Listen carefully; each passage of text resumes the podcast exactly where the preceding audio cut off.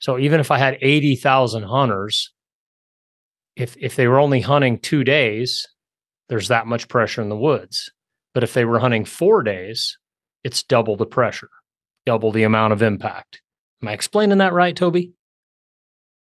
Yeah, and and you know I think that it, it is it, it's very interesting to see how many days the average hunter hunts, and you know we'll get we'll get into it here soon, but it's uh, it hasn't changed a lot over the last twenty five years.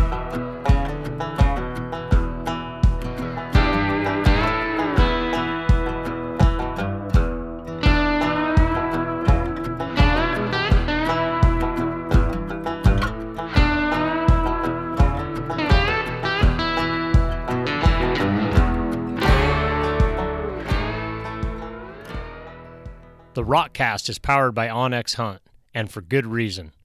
onX Hunt is the number one hunting GPS app in the industry. Stay tuned for a Rokcast promo code. Hey, everybody. Welcome back to the Rokcast. Uh, today's guest is Toby Boudreau. Been working on that pronunciation for about five years. How am I doing, Toby? you're doing excellent, Robby.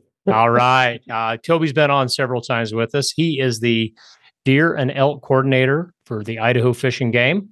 Uh, Toby and I go way back, and um, I'm always the guy I reach out to when I need information specifically on on deer and elk in Idaho currently, historically, uh, and even future on where we're headed. So he's a good guy to have on the uh, episode. If you haven't heard any of our past episodes, just uh, jump back to I don't know, probably September and maybe May. You'll see you'll see we've had him on there before. They're always good discussions, and like we're always trying to do on the Rokcast is let's let's get down to the facts here. Uh, hunters, um, we're very emotional people. I'm guilty of it myself. A lot of times we argue from emotion because uh, we're very passionate about our pursuit, and and then there's nothing wrong with that, but I've kind of learned over the years to listen to guys like Toby and get, get the facts down and then we all make better decisions. And one of the the things I always see in running a forum like Rokslide is there's always a lot of discussion about the good old days and how those are long gone and they're not coming back. And whether that's true or not, I don't know. But I like to take a look at okay, well, how do we define the good old days, and um, and why are we not in them now? And a lot of people lately have said, oh, just hunter numbers are off the charts.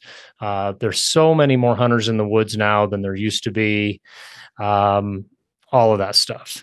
Now, I I do have to uh, concede that we did have COVID uh, in in the last couple of years, and all recreation saw an increase in in users. Uh, we we we've seen that in the data. We know that, but that seems to have leveled off and and even dipped in um, in in some places.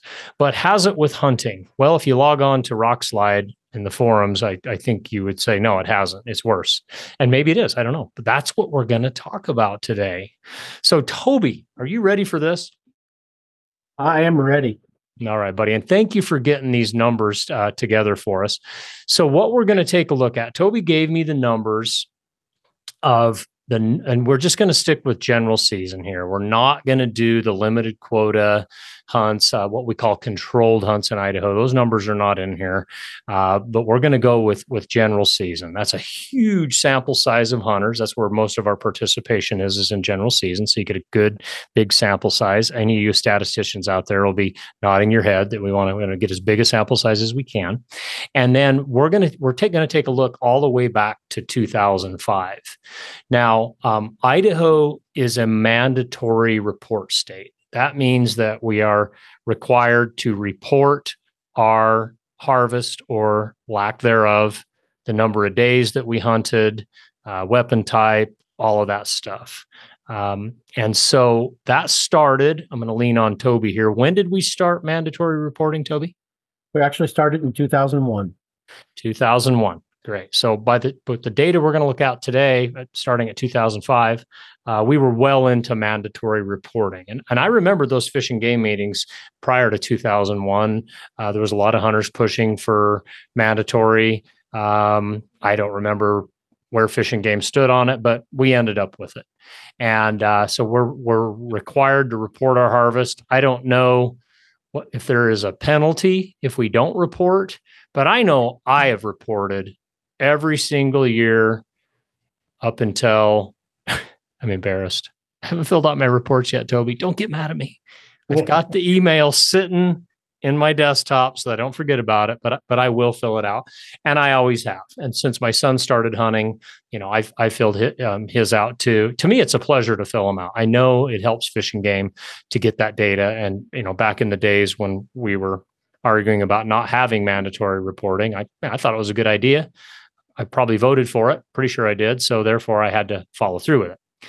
So if if you're out there, if you're just a numbers doubter and you think Fish and Game's just cooking the books on all of this stuff, you maybe you shouldn't listen to the rest of the episode um, because you know some guys, you know, if they don't believe the data, it, we can't even really argue facts. But I happen to believe the data, and that isn't just because I got Toby on the episode here. It's because I followed the data for you know, three, four decades here, and it's always pretty much lined up with what I've experienced. Um, so if we if uh, if we jump back to 2005, we're going to just stick with general mule deer uh, harvest, hunter numbers, percent success rate, and days hunted per hunter. And and Robby, if I could just add one thing before we get going. Yes. Um, just so everybody knows that you know, uh, if anybody is interested in more detail into this, I got this information off of our hunt planner. So anybody can go onto our website and get the same exact data. So just just for people's, you know, uh, you know, I just want to let everybody know that on our website on Hunt Planner, you can look at statewide harvest, um, and you can get that data to you. Stuff. Yeah, great. Um, uh, I was just uh, too lazy or too busy to go do it, so I had Toby do it. Uh, but yeah, this all comes from Hunt Planner on, on the Idaho Fish and Game website. Just Google it. Google's really smart; it'll get you there. That last number, Toby, the the days per hunter is is what I call it. I, I don't know if that's the officially which, but it's the number of days, the average number of days uh, a hunter hunts for that year. Do, am I explaining that right? Yep, it's the average number of days uh, a hunter reports hunting. Okay, and the reason I always focus on that number is because it's a to me it's a reflection of hunting pressure. So even if I had 80,000 hunters, if if they were only hunting 2 days, there's that much pressure in the woods. But if they were hunting 4 days, it's double the pressure, double the amount of impact. Am I explaining that right, Toby? Yeah. And and you know, I think that it, it is it, it's very interesting to see how many days the average hunter hunts and you know we'll get we'll get into it here soon but it's uh, it hasn't changed a lot over the last 25 years.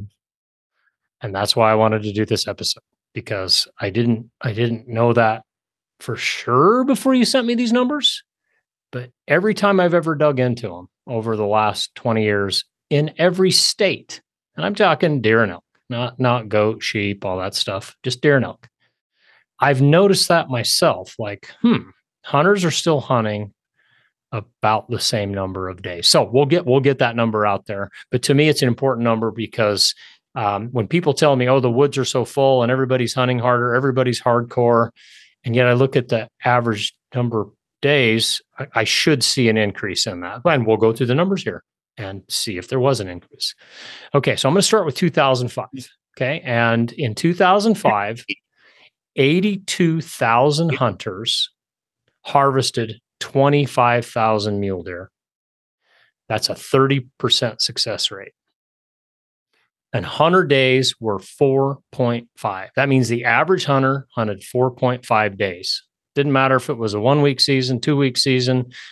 Heck, in uh, some places in Idaho, we have a five week season, uh, eight week season, I think, in, in, in central Idaho in some places. But the average hunter put in 4.5 days.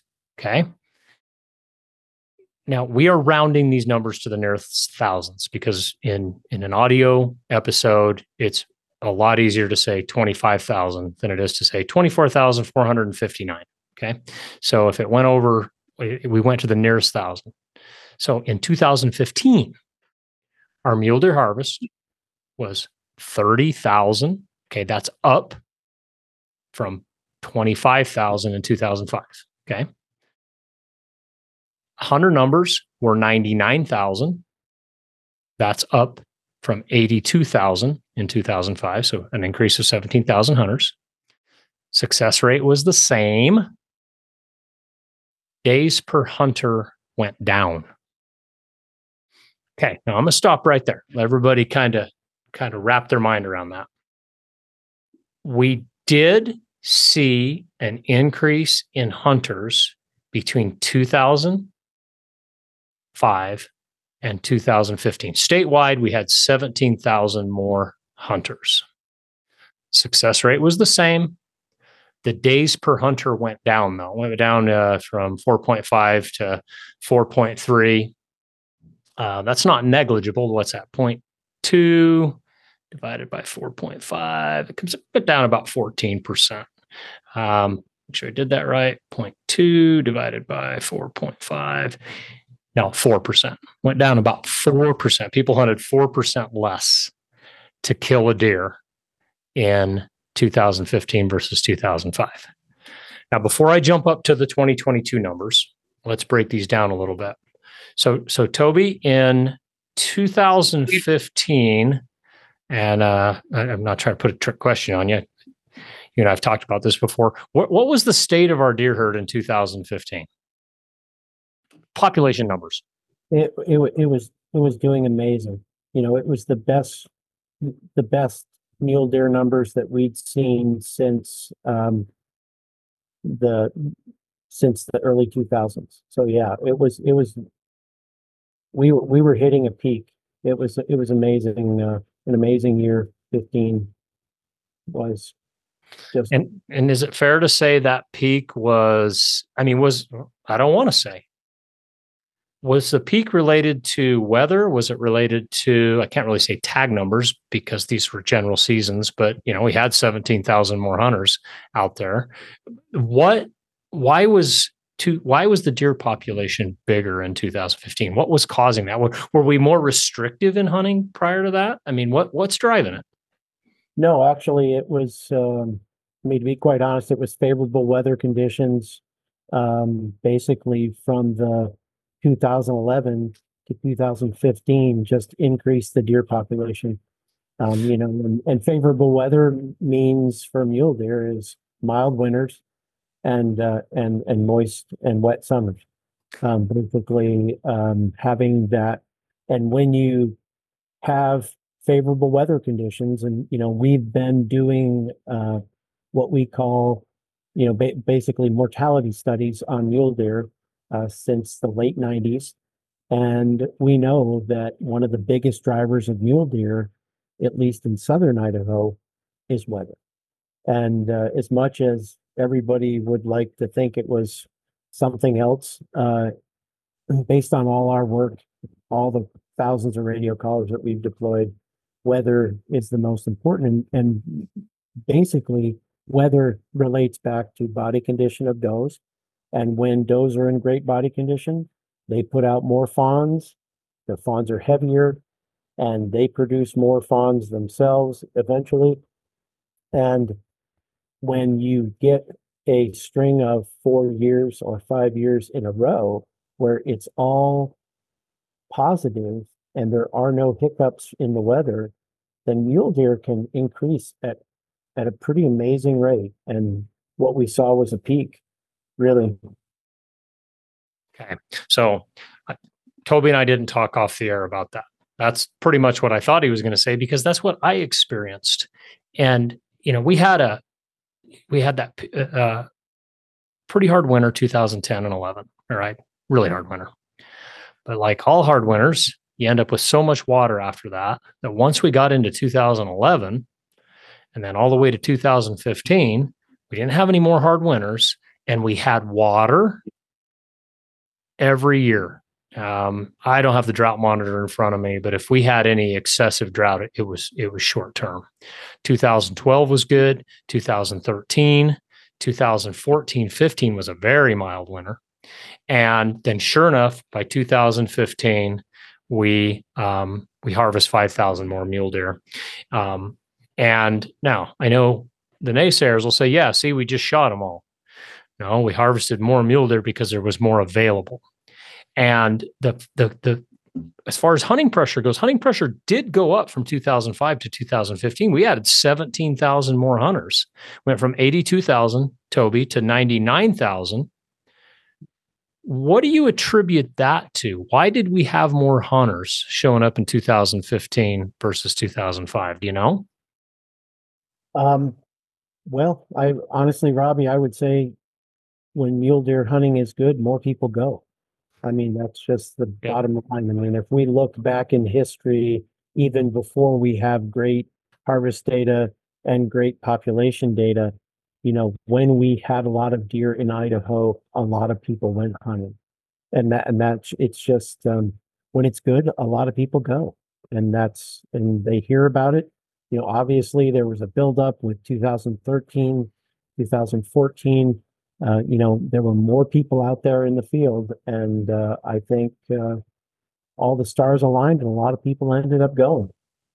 That's exactly what I think too. And it's no different for other pursuits. Um, when our fish per hour goes up for steelhead on the Salmon River, excuse me, when it goes down, meaning you don't have to fish as many hours to catch a fish, that's how they measure steelhead harvest. A lot of people go. When I start seeing, you know, it's taken 10 hours of fish, I get pretty excited about going now because 10 hours of fish is average. I know a guy that knows what he's doing. He's going to catch two or three a day.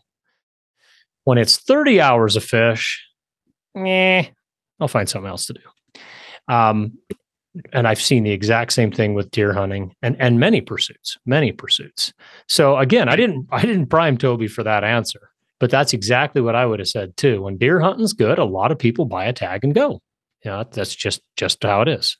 So let's use that as a segue to look at the 2022 numbers. Before I put those out, any other comments on that, Toby? Um, hunter numbers, 30% success rate, hunter number uh, days, average hunter days went down in 2015. Are we leaving anything out? No, I don't think so. And I guess I would explain the average hunter days as the hunting was good, and people didn't have to hunt as long.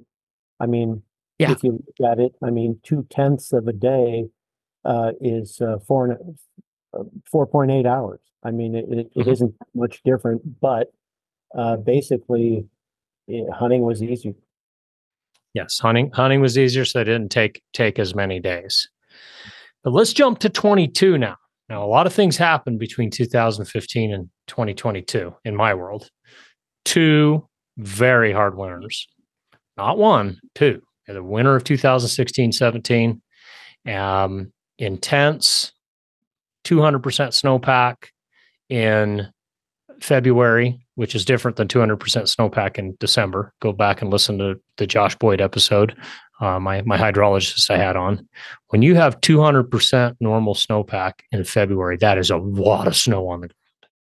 And we had that in 2016 17 in several parts of Idaho, and many parts were over 150, even if they didn't hit that 200 mark. And okay, well, we have hard winters sometimes and uh, and and it showed up the next year that you know showed up in the data and everything. But then we did it again uh, on a lesser scale in 2018-19. We just had a long, drawn out February, March. That's you know the earlier part of the winter wasn't too bad, but it went long and it was cold and and deep snow. Um, it affected our fawns more than anything where the previous winter was you know clear up into the adults but you know it was it was it was tough on our fawns in many parts of idaho not every single unit but many of the units suffered at least higher fawn losses in the uh, the 2018 2019 winter. So we lost a lot of the 2018 fawns. And then um, you know 1920 wasn't too bad 2021 wasn't too bad 21 22 wasn't too bad um, and then we got the 22 23 that people are probably tired of me talking about it but as long as people are going to talk about the good old days i'm still going to be talking about well look look at what happened here. And so in this last winter that we just had you know we we definitely lost a big proportion of the 2022 fawns. That's what dies in the in the following winter. And so um, um, now we're not going to look at 23 numbers. I'm, I'm getting ahead of myself here, but up into 2022, we had had that that very hard winter of of 16, 17, somewhat of a hard winter 18, 19, and now we're going to go back through these numbers, and I'll I'll compare them back to 2015 and 2005. Okay, so in 2022, we had 17,000 mule deer harvested. That was down from 30,000 in 2015 and down from 25,000 in 2005. Okay, so def- definitely down. That's why I gave you that whole winter thing there that I just gave you. The number of hunters in 2022 was also down, clear down to 74,000 hunters, mule deer hunters in 2022, compared to 99,000 mule deer hunters in 2015. So it was down 25,000 mule deer hunters. And compared to 2005, we were 82,000 mule deer hunters. So we were still down 8,000 uh, mule deer hunters there. Um, and our success rate, 23% in 2022, 30% in 2015, and 30% in 2005. So it dropped off seven percentage points. And then the last number that we've been looking at is hunter days, average days per hunter. In 2022, it was five. In 2015, it was 4.3. And in 2005, it was 4.5. So it, it, it did go up a half a day from 2005. That's about an 11% increase. So the, that's the big picture. What I'm what I'm what I'm seeing here, Toby, is that our success rate dropping off seven points, seven percentage points from 30% to 23%. And that is seven divided by 30. That's that's a 23% drop. That's significant. Now, I, I might have tainted the waters there. Um, gave too much of a hint, but to me, that that's just winners. Is am, am I missing anything else? Because I get the people who are saying no, more wolves, more bears, more cougars, more this, more that, more this, or was it was it the weather that got us between 15 and 2022 to to have that big drop in success rate? What say you? I, I agree with you. I mean, obviously, there's a there's a ton of factors that affect mule deer. And we know that habitat, we know that wildfires, you know, that destroy mule deer habitat are, you know, can can be localized influencers uh, on mule deer populations. We know that predation is, you know, a factor. Uh, predation, based on our studies, seems to be a, a more of a factor in some places, and weather is more of a factor in others. But yeah, I mean, you you, you got it right, Robby. Okay. And so um 100 days. They uh, these are the people who are saying, "Hey, there's more hunters than ever. We got all these hunters out there." But if you look at the hunter numbers, no, we have we have 8,000 less deer hunters than we had in 2005 and we have 25,000 less deer hunters than 2015. Let's throw out 2015. That was kind of a peak. Let's just yeah, a lot of it was good deer hunting. A lot of people went out. But there's nothing on this page that tells me we have more hunters now than we did um, almost 20 years ago. Am I missing something? No, I, I don't think so. I mean, but obviously one of the data, one of the things the data doesn't speak to is the is hunter mobility. I mean, you think about back 17 years ago, mm-hmm. uh, mobility was different. I mean, people owned some four wheelers. Uh, you know, obviously people had leather boots and uh, and jeeps and horses. But um, you know, in this in the past 17 years, there has been an increase in you know off-road vehicles, uh, whatever you want to call them, UTVs, um, side by sides, and I think that that mobility has actually changed people's perception about how many people are out there. Agreed. It it feels like more pressure when there are, are more more mobile hunters. Um, now I know we're not prepared really to talk about this on this episode, but do we have um, do we know is there more access now than in 2005 um, as far as uh, legal access like if we opened up more areas to legal access on on utvs atvs you know as far as Fish and Game goes and the motorized hunt rule has goes we haven't changed the, that distribution in 20 years so no we haven't changed that. I mean i just think there's more people uh, you know, using the roads that exist. I mean, obviously, okay. you know, you can find examples of where, um, you know, people obviously are uh, out in country they nest not that it's not necessarily legal to be in, uh, you know, with with motorized vehicles, and you can find other places that you know there there there are there aren't as many people out there. I mean, because they have to go, you know, on their backs and, you know, obviously it's, uh, yeah, I think there's a, yeah, there's been just a, a, a big change in hunters' mobility, and I think that has affected people's, and I, I don't mean to say this flippantly, but their perception of crowding. You Mhm. know, Mhm. everybody has their own idea of hunter crowding. And in fact, you know, you can look on our website and we've done, we did three years, 2019, 20, and 21. We did hunter crowding surveys and actually we skipped last year and we're going to uh, survey for hunter crowding this coming year, 2020, well, 2023 hunters. We're actually sending the survey out here in a, in a few weeks and, uh, you know, sort of looking at people's perception of crowding depending on where they hunt in the state. And, uh, you know, it, it's, it's, it is very interesting, but I don't think it's, um, I think it's one of those things that, um, obviously we can, you and i looking at the data and the, the viewers or the listeners listening to what the numbers say, you know, it's, you know, the, the, the information that Fish and Game has based on the number of hunters and the days of field doesn't indicate that there are double the number of hunters there were ten years. ago. You know, it's less.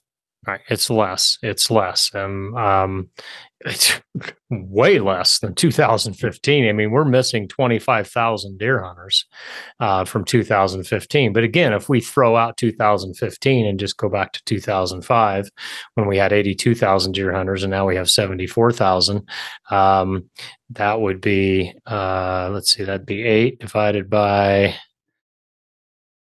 82 would be down about 10% on hunter numbers.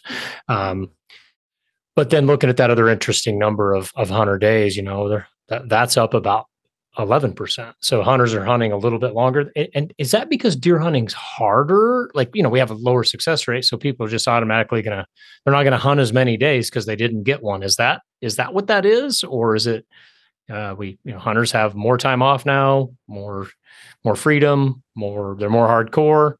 Um, I mean, I, I'm probably stretching it to ask you to tell us what's what's causing that, but I mean, that's that's two two numbers there that are kind of going the opposite way, going down in hunter numbers, but up a little bit on on hunter days. Yeah, and I, I don't, I don't think we, I don't think I have the data to tell you all the reasons, but I mean, obviously in there was the pandemic, which got a lot more people out hunting.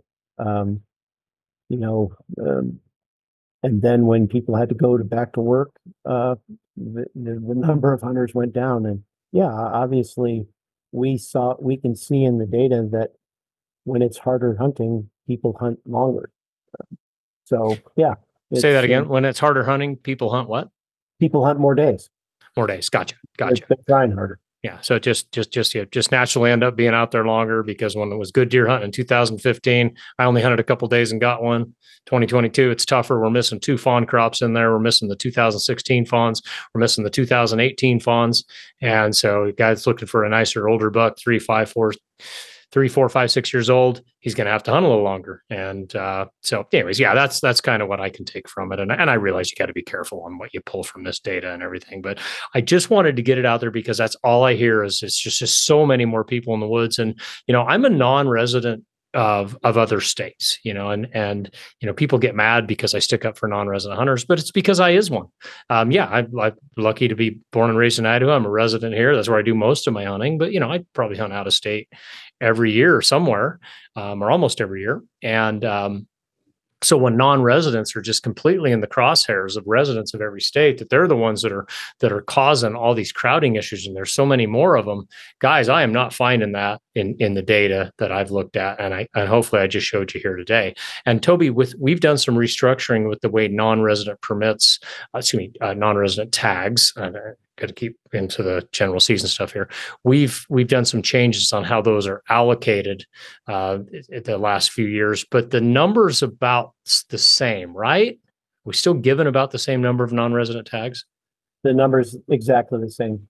They're exactly the same. Uh, so there hasn't been a decrease. 14, it's, it's fourteen thousand regular tags and fifteen hundred um, whitetail tags, and it's been that way for uh, over 20 years, probably closer to 30 years, but in my 20, near 20 years here in the, with the agency, it's been the same exact number on, on deer tags. So yeah, there's been a, basically now non-residents have to apply for an individual um, game management unit to hunt, and they're restricted to that game management unit where they used to be able to be like resident. And if you've got a regular tag, you can hunt in 79 you know, of the game management units, and now they're they're restricted to one unit.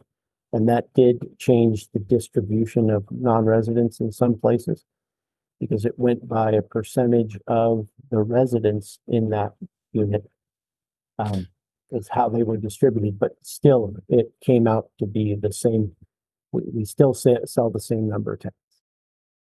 And I think we addressed that distribution problem because even though they could hunt 79 units in Idaho, they were there was a disproportionate amount of non-residents heading to about three or four units in the in southeast Idaho, correct? The onX Hunt Elite subscription will provide way more value than the $100 annual fee will cost you. And that's before you apply the 20% Rokcast promo code. You'll use onX on every hunt, every planning session, and now save money with exclusive deals on gear from the industry's best. onX Elite also includes application and draw odds tools, educational resources for all species, exclusive mapping and scouting tools, and last but not least, access to nationwide coverage and now Canada. onX Hunt Elite is trusted by millions. onX has also released new features to help make hunters more successful. Already known for nationwide public and private land ownership and being a fully functional GPS without service, onX Hunt has just released new aerial imagery options like Leaf Off, recent imagery updated every two weeks with historic look back and imagery on demand. On top of that, onX is reinventing the trail camera market by syncing your Hunt app with multiple cell camera manufacturers and helping organize and analyze your photos. You can also now view your maps in Dash when driving to your next hunting location. These are just a few of the many updates onX has for this hunting season. So try onX Hunt for free for seven days or go to onxmaps.com and use promo code ROKCAST for 20% off your new onX Hunt membership. Oh well, that's the perception. that's what that's what the perception was then. So so essentially, we should have seen hunter numbers go down in those few units, and but with a slight uptick in other units. But this is where we get into you know the whole thing of what what is statistically significant, and you know we'd have to get a statistician on here to break these numbers down, but I know one thing. I don't just hunt in those two or three units or four units that were attracting all the non-resident hunters. Um, but I've not seen a big increase in hunter numbers in the places I go. I'm I'm just a sample size of one. I always try to remind people that be real careful. But it's also why I'm scratching my head every time I log on to Rokslide and all the all the non-residents are getting lamb blasted because they're taking over the country. I'm like, well, wait a minute. You know, I don't- I I was hunting in the 80s when there was a lot of hunters, and you know, you and I, you and I didn't go that far back in this data, but we have before, and uh, you know, they're uh, the- these these hunter numbers are way down compared to historical hunter numbers. So um, before we leave deer here, Toby, uh, do anything else we need to cover on these? No, I think, uh, I, I hope people got a, you know, sort of a, a snapshot of what the changes have been over the last seventeen years and, uh, and if you want to go look at the data yourself, you're more than welcome to go to the Idaho Fish and Game website and look at Hunt Planner and you can play with that information yourself. When will the 23 uh, data be on there? I, I know that people haven't even reported yet. Well, at least me. Sorry, Toby. Um, so, but but but how much time does it take to get that data uploaded? So the problem, well, the, the challenge with getting that data is actually, um, we send out reminders to folks. And I think the last reminder went out uh, right around the first of the year. So we're still waiting on more data to come in from people like you. And, uh, and we will be, uh, hopefully getting that, those numbers, uh, probably about mid-February. I'm, I'm hoping. Okay, so right around the corner. So so we could add to that. Um, uh, I'm just going to take a stab at it. 2023 was a lot of doom and gloom. I'm thinking that hunter numbers are going to have gone down from the 74k. Plus, we're another year out from COVID. Um, uh, so I, I I'm saying 74k was in 2022. I think we're going to be lower than that for 23. How about you, Toby? You want a bit of coke on it?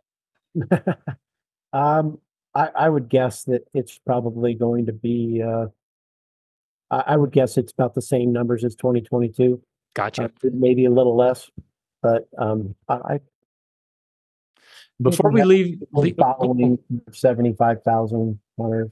Gotcha. Right around in there. Okay.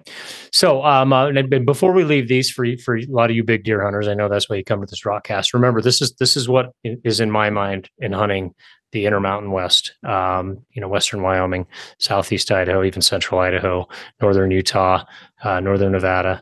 That we have, yeah, we're looking for these bucks that are six, seven years old. Is ideally what we want to find. So we're looking for bucks that were born in 2016 um, if in in 2024 those would be eight year old bucks let's say which i'd really love to find an eight year old buck. I've only ever taken two that were that, that age.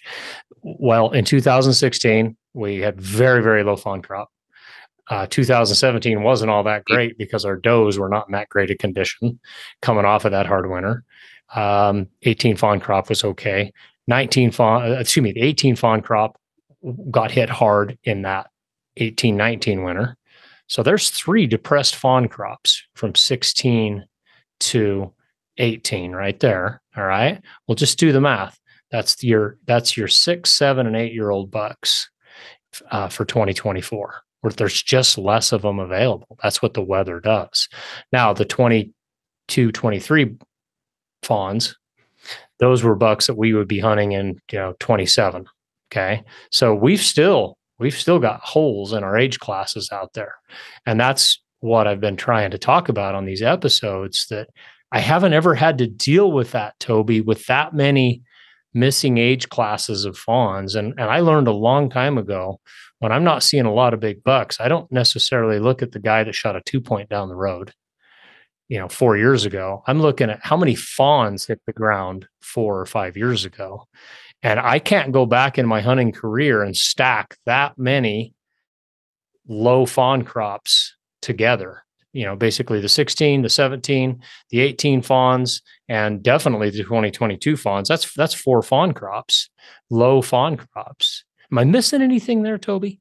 No, I, I agree. And, you know, the other thing, uh, that kind of, uh, exacerbates the effect of, you know, physically losing fawns in the winter is that when adult doe body condition also um, gets hammered during those hard winters, and when it does, they have less fawns the next year because if they were on on schedule, because from if you're talking about an adult doe from age two to age six, you can pretty much guarantee that if they're on a, a decent plane of diet, they're going to have twins every year. Hmm. Whereas if they have a bad winter in there, they might not even have a fawn the next year or just have a single. Um, their bodies react to poor body condition. And when you deplete an adult's body condition, there again, I mean, even talking to bucks, I mean, bucks won't have as big antlers the next year because they just don't have the resources to put into it. So there's a not only the immediate effect of losing fawns to winter kill, but also the lag effect of reduced body condition in mule deer. So yeah, it's uh yeah, you're right. And we are missing age classes. And you know, the other thing to point out with mule deer is that you know, we're roughly bucks make up about 10% of the adult population pre-hunt. So we're talking about we're all hunting on about 10% of the population. And when you have missing age classes, it makes it those numbers even smaller for those six, seven, eight year old deer. Um, yeah, they they are completely missing at times in uh, in the population, or in such low numbers that you know you see or hear you know one here, one there, sort of thing. Yes. Yeah, I'm glad you point that out because that's that's why I threw 2017 in there as a depressed fawn crop because those does were coming off of that really hard winter, and you know we just know every time it's studied they they they have less fawns, lighter fawns. All of that's related back to their body condition. So, and that's why I say I don't remember in my all my years of hunting, three or four decades of hunting, having that many fawn crops impacted, and then by default, like you said, you know, bucks, everything, everything gets affected. So, anyways, that's that is what it is. So uh, that's mm-hmm. why it's habitat, habitat, habitat. People, that's all that's going to bring them back. Um, let's move into elk numbers too, and and I wanted to get elk in here too, Toby, because uh, not every unit. Um, but elk and deer seasons can run concurrently in a lot of units. And so I, I thought, well, you know, maybe there, I, I, already knew there was less deer hunters, even before you sent me these numbers. But I, I, thought even if there's less deer hunters, maybe there's more elk hunters. And you know, and that's a person in the field is pressure to somebody that impacts your hunt quality. I think that's why it's so hard to have a quality hunt in Utah. So my Utah brothers tell me is that, hey, yeah, man, I'm on a on a unit that's only got 40 tags, but everybody bought brought three people to help them scout, you know, and so that that's perceived pressure too. And so uh, I had I had Toby send me the elk numbers over. Same thing. Let's look at 2005, 2015, 2022. Uh, in 2005, we had 14,000 elk harvested on the general season, and uh, there, there were 77,000 hunters. That comes out to an 18% success and 5.9 days hunted per hunter. In 2015, uh, we had 15,000 elk harvested, so that was an increase of 1,000. We had 83,000 elk hunters. That was an increase of 6,000 elk hunters. Same success rate, 18%. And the average hunter days was 5.7%. And Toby, I don't follow elk numbers as close as I do deer, but it seems to me that the elk don't get the big swings in population that mule deer do with the high peaks and the and the low lows. Um, That's. Does that sound fair? Yeah, I mean, they obviously take advantage of uh, you know good, good, uh, good habitat years, and they also do get affected um, by winter, but to a much greater extent than mule deer do. Absolutely, they're they're tough animals. They are tough. They are tough. Um, so you know, there's no reason to say you know there's a great big upswing in in uh, elk numbers in 15 although they were up I, sh- I, shouldn't say i don't know they, they, they probably were up they you know they follow those same we- weather patterns. We harvested a thousand more elk than we did in 2005 there was more hunter participation uh, 6000 more hunters same success rate. Um, let's jump to 2022 uh, in 2022 our elk harvest was 13000 it went down from 2015 when it was 15,000. So it went down 2,000 elk hunters hunter numbers. Drum roll. Dropped 76,000 hunters. That was the lowest in the three years that we looked at from 2005. Yeah, so 76,000 hunters in 2022 versus 83,000 in 15 versus 77,000 in 2005. So with a peak in there of 15, and there may have been peaks in there other years. I mean, we have to keep this data digestible for an audio format. Um, but the 17, 18 year averages, we actually have less elk hunters now in 2022 than we did in 2005. Uh, success rate was down 1%, 17%. Hunter uh, days, that did go up significantly. It went up to 6.5 uh, from 5.7 in 2015 um, and 5.9 in 2005. So basically, if we look 2005, our, our hunters hunting more. In 2005, they hunted 5.9 days. In t- 2022, they hunted 6.5. What's that? 0.6 divided by 5.9. Yeah, they hunted 10% more days in 2022 uh, than they did in 2005. So, with our discussion of UTVs and ATVs, you know, more, even though we don't have we don't think we have more roads open, all that other stuff. I mean, that could be argued, but um, I like how Toby said it. Just more of them mm-hmm. makes more pressure in the same amount of real estate, same same road miles and everything. There's just there's just more of them. So you know, hunters hunting 10% more in 2022 than 2005, and then add that on top of a lot more UTVs, ATVs. Yeah, it it could feel like pressure, uh, more pressure, definitely. Um, am I missing anything in all that, Toby? No, no, I don't think you are. And, you know, I think that it, uh, yeah, it's, it's, it's pretty interesting that elk hunters hunt on average about a day and a half more than, than deer hunters do. Um, I've always, uh, you know, heard the old saying when I worked in uh, the southeast region that uh, people like to hunt deer and eat elk. Hunt deer and eat elk yes yes and that's actually that's still alive and well. We've been talking about it on this episode especially with mule deer on their on their heels the last couple years. I've been telling everybody man I've, I've been buying cow elk tags you know I, I'll, I'll, let a buck walk i mean i always have let bucks walk but i'll let one walk and i'll eat a cow elk and not but not because it tastes better if you're trying to paint me in a, tor- a, a corner there toby i'm not going there because i i still oh. i still think that deer tastes better but elk are mighty fine eating too Absolutely.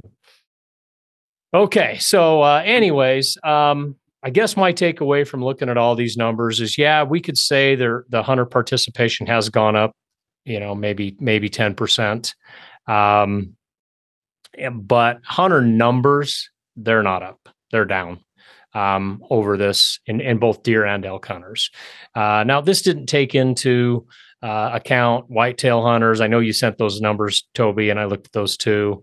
Um, it didn't take in controlled hunts. It didn't. It didn't take in all of that. I mean, I, I, I had to come up with something that, you know, we're we're going on an hour here.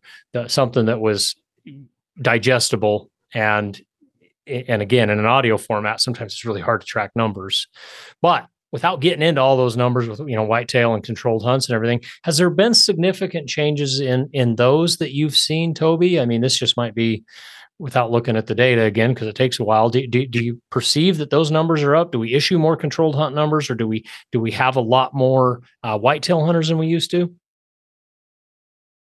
Good question. Um, no actually our whitetail numbers our whitetail hunters uh, numbers for general um, peaked about 2015, like mule deer did too. I mean, Mhm. it was good for, it was good for whitetails. And then they've been slowly declining since then. And, you know, last year's numbers, we had fifty-one thousand whitetail hunters. Um, but the, uh, you know, I, I think, uh, you know, as far as it is interesting to me that, you know, whitetail hunters do spend a little bit more time hunting whitetails. Um, on average, you know, like 2022, they spent 6.7 days. So that's really kind of on, on par with, uh, with elk hunter. Yep. Gosh, mule deer hunters, you bunch of lames. What do you do? Just head out for the morning and then go home and drink coffee? I didn't know the whitetail hunters were hunting more days than than we were. That's embarrassing. well, you know, it is what it is. And I've always thought that, you know, that, you know, the old number of, you know, about four and a half days for the average number of hunter days per hunter um, in Idaho is always focused to me around two weekends, which most of the seasons are two weekends. And if you look at whitetail seasons in most places, they're much longer. So those guys can get in three weekends on Mhm. average. Mhm. So that's I see. perspective. It's like, you know, you were talking about a ten percent difference in average hunter days. That's two point four hours. You know, it's, it's not, it's not even two and a half hours difference. But, I mean, obviously, it, it is, uh, it's ten percent of a day. Two point four. So, Well, and that's why that's why I wanted to get you on here to get a get a, a, a ten thousand foot view of this because you're right. If you look at it from from the point of hours, it's it's not much. But uh, but I do know one thing. I can go log on Rokslide right now, and there's going to be a thread on there saying that you know the the hunting's done, too many hunters, less animals. This is where we're at, and and uh, I don't know. I just want to bring something else to the table besides all the doom and gloom. Um, and uh, you know, I've talked about this on other episodes that um, I went through this in the '80s, uh, Toby. You know, I I hunted with a deer hunting family, and all I ever heard was bitching and moaning about the non-resident hunters and um, lack of game. Oh man, I I would love to go back to 1985 right now. I would love to, um, as a mule deer hunter. Maybe not so much an elk hunter, but as a mule deer hunter. Um, and and I just kind of had to change my mind that you know these guys that were telling me all this, you know, they were they were a generation ahead of me. You know, they were the baby boomers. They got they did get to experience a real peak in mule deer numbers in the in the 60s and early 70s. And um, you know, to them, the mid 80s were down. But I just if I would have listened to it too much, you and I wouldn't be talking on this podcast today. I would probably have a golf podcast. And um, I just had to believe that, well, hey, there's there's it's still there for the guy that wants to work for it. And I and I still think it is. Um, we're just we're just on our heels right now with deer, and um, I think I don't know what you think, Toby, but you know if we if we can get some favorable weather, I just think we're going to get back to where we need to be. We have very restricted harvest right now. We have almost no antlerless hunting to speak of, right? that's correct. And you and I have talked about that a lot. You know, this is the time when you kind of clamp down on that. Idaho has done that. Um, I guess the whole habitat thing. Are are we doing enough for habitat in Idaho, Toby? You pursue them, you cherish them, and now it's time to protect them. This is the Mule Deer Foundation. Our mission is the conservation of mule deer, black-tailed deer, and their habitats, the heart and soul of the West. Join the herd today and help us preserve the legacy of these majestic creatures for generations to come. Your membership supports essential conservation projects, research initiatives, and educational programs that secure a future for mule deer and black-tailed deer. Our deer, our heritage, our responsibility. Don't just witness their journey, be a part of it. Join the herd. Together, we can make a difference. Visit muledeer.org today. Yeah, I, I think we're doing I think we're doing a lot of great things. And uh, you know, for mule deer habitat, you know, there's I mean the the great thing about Idaho is that there's a lot of public land and um obviously um you know, I think that there's a lot of opportunity and I know that, you know, the department is working on constantly working on trying to make better mule deer habitat in a lot of places. And uh, you know, we get we get setbacks from big wild wildfires like the Murphy fire. You know, it was still fresh in my mind, but it was I think 16 years ago, and uh, you know, it's coming back. It it it it was an amazing place for mule deer to live, and in three days, it became a great place for elk and pronghorn to live because all the all the sagebrush and bitterbrush was gone. And uh, but if you drive out there um, and look down from Murphy or any of those places, uh, not Murphy, but uh, Murphy Hot Springs Yeah, um, on the Idaho Nevada border. on the Idaho Nevada border, you can see that you know there's sagebrush coming back, and it's you know, unfortunately, you know, those things take a long time and, you know, I, I, you know, I'm jealous of the people that got to live through the, the, the big peaks of mule deer in Idaho. Um, because those were the best of times, but the hunting's still good. And Mhm. people still find amazing bucks. I mean, I had a guy call me up and tell me, uh, not this year, but last year that, you know, he saw a buck that, you know, in his own words, renewed his faith in mule deer hunting in Idaho. I Mhm. mean, he he didn't get a shot at it. He saw it for six or eight seconds, but it was it was it was that kind of buck that he's like, I'm gonna I'm gonna start going deer hunting again. Yeah. Yeah. that Yep. So- and they're, they're still out there. I've seen two in the last couple weeks that I'd be very happy to put my tag on come season. Yeah, we we have such a potential to put mule deer on the hill. Um, you know, it's like like we talked about, you know, all it takes is three or four excellent, you know, weather years and deer hunting gets amazing quick here. Um, is there anything that we can do besides buying our licenses? Anything else hunters can do? Well, you can definitely report your uh your your hunting activity. Uh, we appreciate your uh you you and everyone else. I mean, we're down to about 60% um compliance with folks actually putting in their hunter reports. So um every time somebody does that, um it helps. Um we are working on some new ways to get people interested in in um reporting that and looking at some new technologies potentially to add in in the future to make it easier for people to do that. I mean, right now you can do it on your phone. You don't I even- know. you don't have to go to a computer. If you've got Go Outdoor Idaho on there, it it is so smart. It knows who you are. It knows what you hunted, and uh, you can just go in and fill it out pretty pretty quickly, and and that helps us a ton. Uh, the higher percentage we can get of compliance of people turning in their hunter harvest makes the data better and uh, makes those uh, and and that affects everything, including season setting.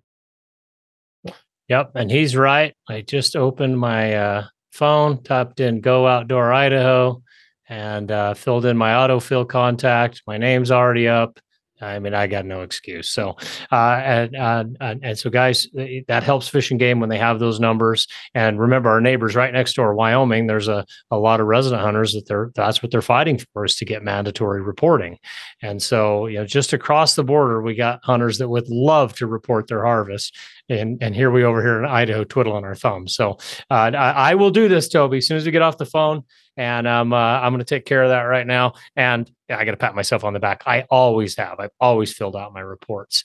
Um, for a long time, I thought you had to to get a license the next year. I don't know if that's true or not, but maybe that's what we should do.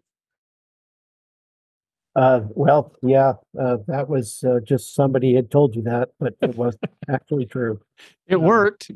Yeah, and you know, uh, there's a stick and there's a carrot, and uh, you know, we uh, we're we're just uh, hoping people can uh, continue to do it. And like I said, we've got some folks uh, in our communications bureau that are working on, you know, ways to help people, ways to make reporting easier and to make it more accurate. And uh, I can tell you that from 21 to 22, their efforts have actually they increased uh, a little bit more than a percentage of of one percentage point in people reporting. Um, All right. All and, right. uh, Well, yeah, well, well, uh, we're going to support you any way we can. So everybody, let's make a pact. I'm going to fill mine out. You guys all fill yours out. Let's get the Fish and Game what they need. Toby, is there anything else? Uh, volunteer projects, uh, habitat projects, any, anything like that going on? I I first became associated with Fish and Game way back in the day. It was called the Fish and Game Reserve Program. It was their volunteer program. It's morphed into different things now. But is there is there other ways that uh, hunters can help? Yeah, ab- absolutely. And, you know, hunters can call their regional office and get involved. Everything from, you know, early fall seed collections, uh, cause we're out collecting seed from the bitter brush, from the sagebrush, and getting all that and storing it just in case we have a fire, we can actually grow seedlings from the area uh, that they came from. And the other thing is, is obviously those seedlings get put in the ground the following, uh, you know, two years later, actually it takes to grow a seedling. And, um, yeah, get in touch with them, with your local region and, um, they have habitat projects and they're out, uh, putting in, uh, you know, uh, big plantings of, uh, of mule deer, important brush species, and a whole host of other things that people can help with and, and just, uh, contact your local regional office and ask for volunteer opportunities and they'll put you in contact with the right people. It's there for the taking, everybody. So get involved. Um, so last thing, I know one thing we can do to to help mule deer, especially in this uh, southeast region, um, where we were especially affected by winter last year, is let's remind people about the shed antler closure, passed with uh, basically sixty nine percent public support. It started January one. Is that correct? That's correct, and it goes through the fourteenth of uh, April, and it's all public land uh, in the southeast and upper Snake regions. Southeast and Upper Snake. Okay, so not just the Southeast region. See, I've been being a good boy. I'm not even thinking about picking up antlers. I'm just like, hey, it's closed. Let's leave them alone. I'll watch them from the road with a good pair of uh, uh binocs. Um, but but yeah, those antlers uh, they should be there. I know some some guys don't like these laws because they say everybody goes out and cheats. But hey, if you see somebody cheating, uh, you call the game warden, let them know. Uh, but, but those antlers will be there in in mid-April, and a lot less impact for deer. That is one thing that we can do for deer.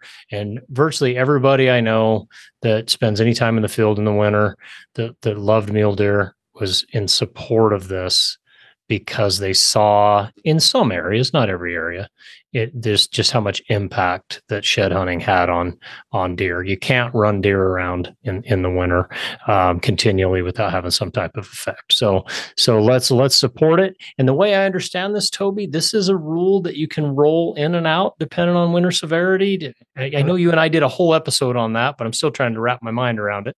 Yeah, it's it's yeah, you're absolutely right, Rob. It's uh, just you know, when we have um, severe winters, we can put it in place. And the reason that it was put in place for the following winter, just because to just reduce the pressure on those on those wintering deer and elk uh, in those two regions that got hit pretty hard and you know um, haven't flown it quite yet but it's on the schedule this this year this spring to fly uh, what we call our caribou uh, deer unit, which basically goes from the Utah border up along Wyoming all the way to Idaho Falls and really get an idea of the impact of the 22 23 uh, winter um, in in real deer, deer numbers. So excited about getting that data. We probably won't fly that survey until late February, early March, um, just because of uh, helicopter availability and and you know, trying to get the the amount of, uh, you know, make sure there's enough snow on the ground and, and so on and so forth. So, Yeah, it's here now. It just started. You wouldn't want to fly it a week ago. You'd have wasted helicopter time, but it's pretty much white all over now. And it sounds like if you're going to wait until February or so, this is just going to be a population count, not a composition count, because obviously we'll have lost a lot of antlers by then. yeah, we, we already did our comp counts, uh, around the state and, uh, you know, one of the interesting things looking at the data, especially from your part of the world is, you know, they, they- they, look good. And, and the reason being is, uh, you know, buck doe ratio, um, doe ratios look not too bad. Really? And the reason is, is we're missing an entire age class of yearlings.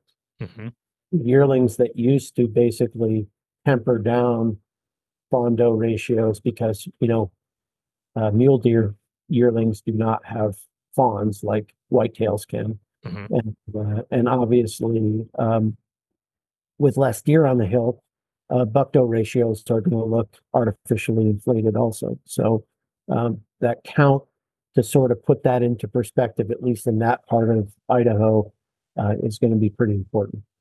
Yeah. And so if I'm understanding you, because we lost the 22 fawns in the winter of 22 23, that when you flew your composition counts in late 23, um, be, those those fawns are missing.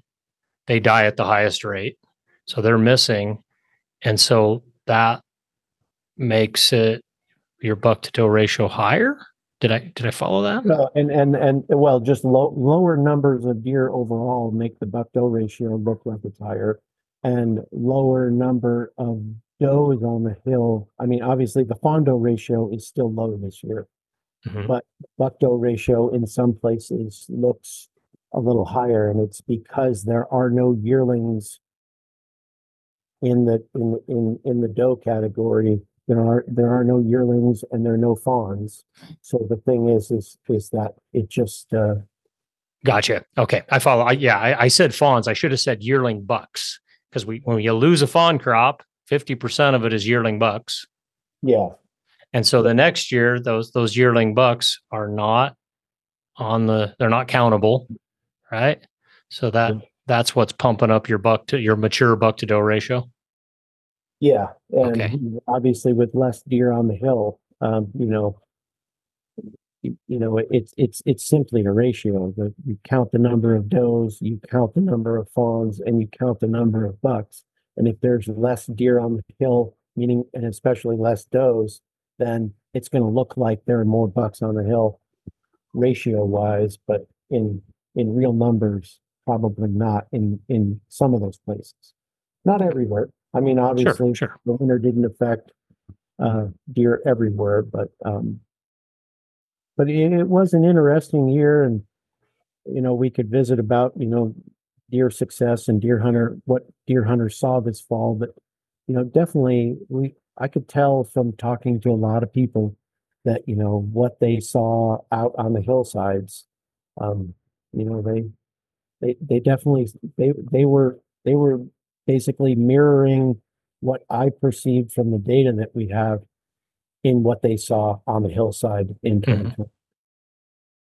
But the future's bright. Every every buck hunt I went on in Idaho this year, I saw mature bucks. I didn't see big big bucks, but I saw mature bucks. And so I know if we get up through this winter, um, you know, you just made a case for you know there's less competition on the winter range right now, and that's why sometimes after these hard winters, the next two or three years, I see some pretty good bucks.